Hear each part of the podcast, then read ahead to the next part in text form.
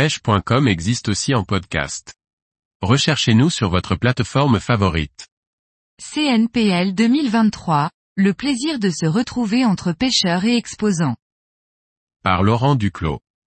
Il était temps que les passionnés de pêche puissent se retrouver au CNPL de Clermont-Ferrand et cette 33e édition était très attendue.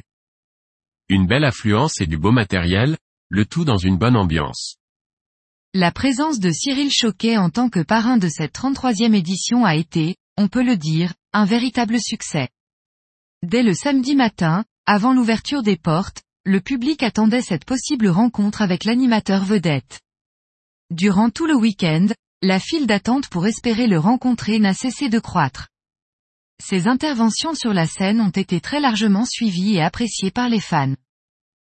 En attendant les chiffres officiels, nous pouvons d'ores et déjà affirmer que le nombre de visiteurs a été conséquent.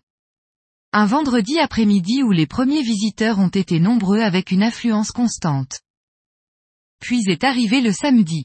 Que dire, si ce n'est, qu'il était à certains moments de la journée, très difficile de se déplacer tellement il y avait de monde. Une journée qui donne le sourire à tous après deux années sans salon.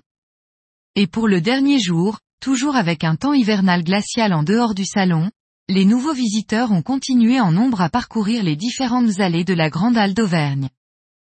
Visiteurs ou exposants, tous étaient ravis de pouvoir à nouveau se rencontrer et échanger autour de la pêche.